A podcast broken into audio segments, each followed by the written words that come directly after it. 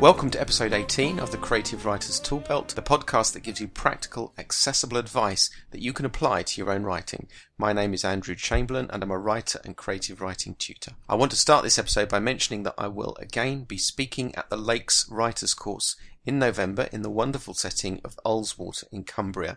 The course runs from the Monday the 17th to Friday the 21st of November and features writers, storytellers and editors sharing their wisdom on the subject of storytelling for both fiction and memoir. For details you can contact me at my website www.andrewjchamberlain.com or drop an email to my friends at Writers Essentials, and their email address is writersessentials@gmail.com. So, despite saying that I'd pretty much finished with characterization a couple of episodes ago, I'm going to spend another episode on this subject, and specifically on the process of creating and enhancing characters by using a very systematic process. And I'm hoping that this episode will be at least as practical as any of the others that I've done, as I outline the model that I use. And later on in the podcast, I am going to tell you how you can get a copy of the template for this model as a PDF from my website. So the objective of the model that I use is not just to help you realize your characters, it's also to help you understand their place in the plot of your story. I use a model for developing characters that acknowledges the importance of character to plot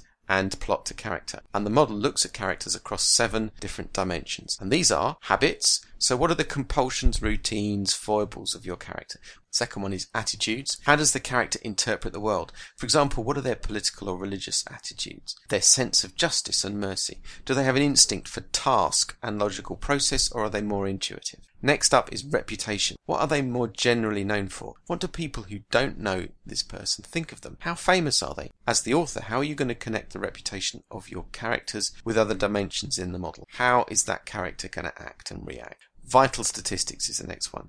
That's gender, age, race, nationality, physical characteristics, and the features and descriptive markers. Next up is ambitions. What is it that motivates them?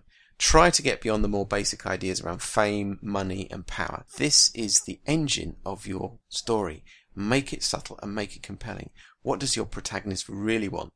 How is that going to drive the plot? Next is relationships. What are the key features of your characters or an interaction with others? And we're talking here about immediate family, their partner, perhaps their children. What about friends or colleagues or even enemies? And finally, desires.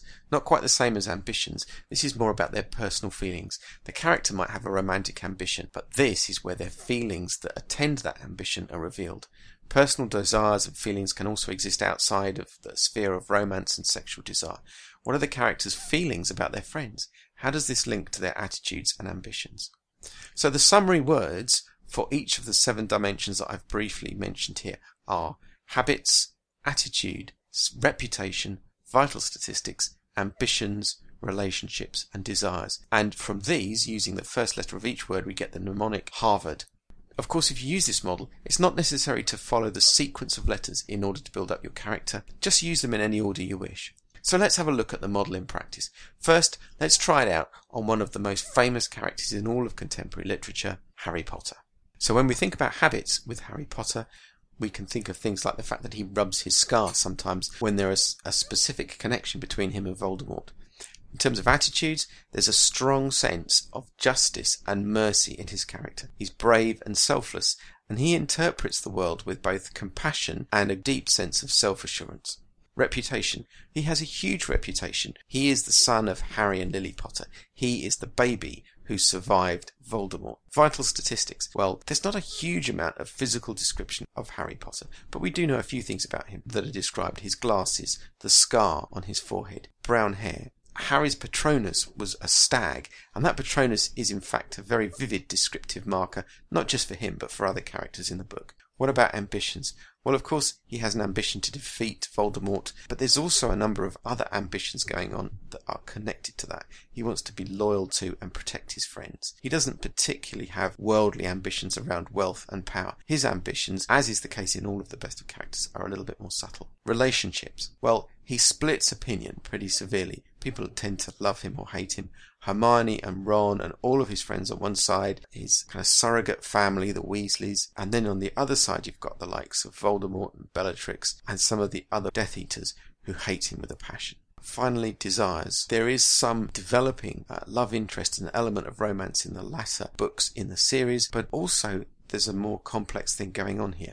We see Harry's real desire to be loyal and to protect his friends, as I've mentioned, but also to cherish the memory of his parents. So there you see very briefly how I've taken quite a famous character and tried to apply this model to them. Let me give you another example. This one is from classic children's literature. This is Toad of Toad Hall. So what are his habits? Well, he seems to talk in blunt, short sentences. He flits from one thing to the next. His attitudes, he's very narcissistic. He thinks he is the centre of the world. He's quite restless. Reputation. Well, he's famous in the local area because he's the landed gentry. He owns Toad Hall. He also has a reputation for getting into trouble with the police. Vital statistics. Well, he's an anthropomorphic toad. He wears Harris tweed. See, when you look at the pictures that have been drawn of him, he tends to have his mouth open because he's shouting a lot. His mouth is very significant as a part of his whole body. And then we move on to ambitions. He is trying to do it all and to be it all. He wants to live life to the full in his own way, on his own terms. What about relationship? Well, Toad tends to see all the people around him as just in orbit. He thinks they're going to fall into line with whatever plan he has, whatever desire he has at that moment. And he assumes that they're just going to be enthusiastic about whatever scheme he's going to work on. So there is no sense of interdependence with Toad. It's just a case of everybody around him is just going to fall into line with whatever scheme he dreams up. Finally, desires. There is a deep sense of restlessness linked to Toad's desires. But on a deeper level, he also wants to be in relationship with his friends like Mole and Ratty. So there's a very brief application of two different characters. There are a couple of other things I want to say briefly about the Harvard model. First of all, there isn't a category called personality. I know that, and it's deliberate. Personality should express itself in some way. I would encourage you to find a dimension that expresses an aspect of personality that you want to talk about. For example, we know that Toad from Wind in the Willows is narcissistic and restless, but that's not enough. We need to show it. We need to see how that manifests itself. We need to see it in his relationships with others and in his attitude with others.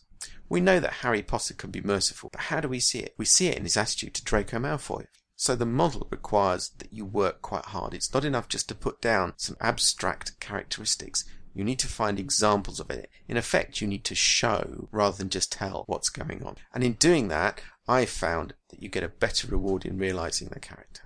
Second point I want to make, the model is designed to acknowledge the fact that in any story, character and plot are interwoven. You'll see this in the relationships dimension, in reputation, and attitude. The objective of the model is to help you realise your character and to understand their place in the plot of your story. Now it's time for me and you to go and use the model to develop great characters. So pick a character, maybe your principal protagonist or antagonist from your current work, apply the model and see what you can learn about them. And to help you, as I mentioned earlier, I've provided a PDF copy of the model. It's in a link from my website. So just go to andrewjchamberlain.com and click on the blog for episode 18, which is called The Harvard Model, and in there is a link to a PDF that you can download. Let me know how you get on with it. I hope you've enjoyed this podcast. As ever, I'd encourage you to leave comments and constructive criticism. You can contact me via the website. Go to goodreads.com, look up the Creative Writers Tool Belt group there. I'm also on Twitter at Writers Tool Belt. If you're interested in coming along to our Lakes Writers' Course, just get in touch with me via my website. My thanks, as ever, to the guys at Podcast Themes for providing the theme music, and thank you for listening. Until next time, goodbye.